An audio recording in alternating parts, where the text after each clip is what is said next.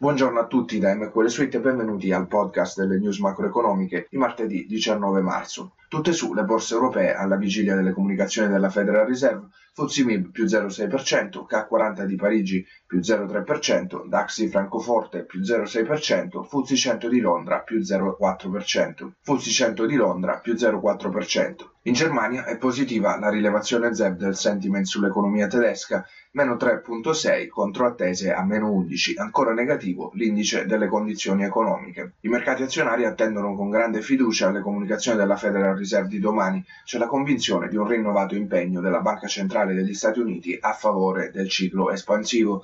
In anticipo sull'appuntamento di domani sera, le borse di tutto il mondo salgono in modo corale. L'indice M S C I World ha chiuso in rialzo le ultime sei sedute con un guadagno superiore al tre per cento. Da inizio anno l'indice di riferimento dell'azionario mondiale sale del dodici per cento. Stamattina le borse dell'Asia sono poco mosse, in lieve ribasso quelle che negli ultimi mesi sono salite di più.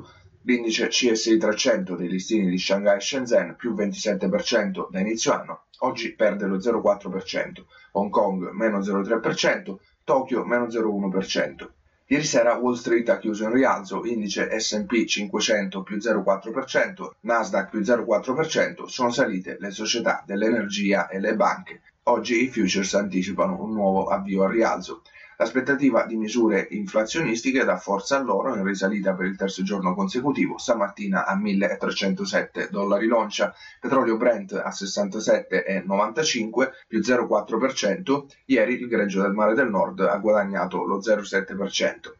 Si riunisce oggi e sino a domani il Consiglio esecutivo della Federal Reserve, le attese sono di tassi invariati e il mantenimento di un approccio paziente in politica monetaria. Dati deboli sulla manifattura americana la scorsa settimana hanno rafforzato questo scenario.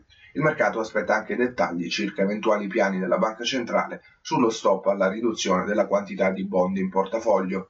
L'arrivo da parte della Fed di nuove misure espansive a partire da uno stop al drenaggio della liquidità in atto indebolisce il dollaro nei confronti delle maggiori controparti. L'euro si apprezza a uno virgola tredici ottanta. Nel giro di una settimana la valuta unica ha recuperato quel che aveva perso dopo l'annuncio della partenza dei mega finanziamenti da parte della B C E. Il dollaro è poco mosso sui minimi da due settimane, ritorna a quota novantasei virgola cinquanta.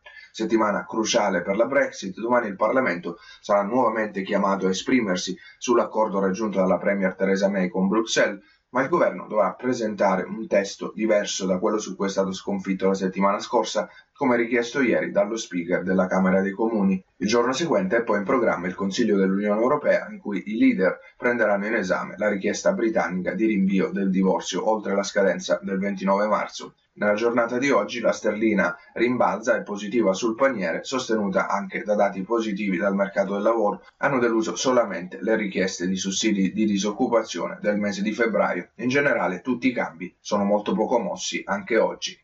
Per questo rapporto macroeconomico è tutto, vi ringrazio per l'attenzione, vi do appuntamento al report di fine giornata di questa sera. Per il resto vi auguro una buona giornata e buon trading dal team di M Q L.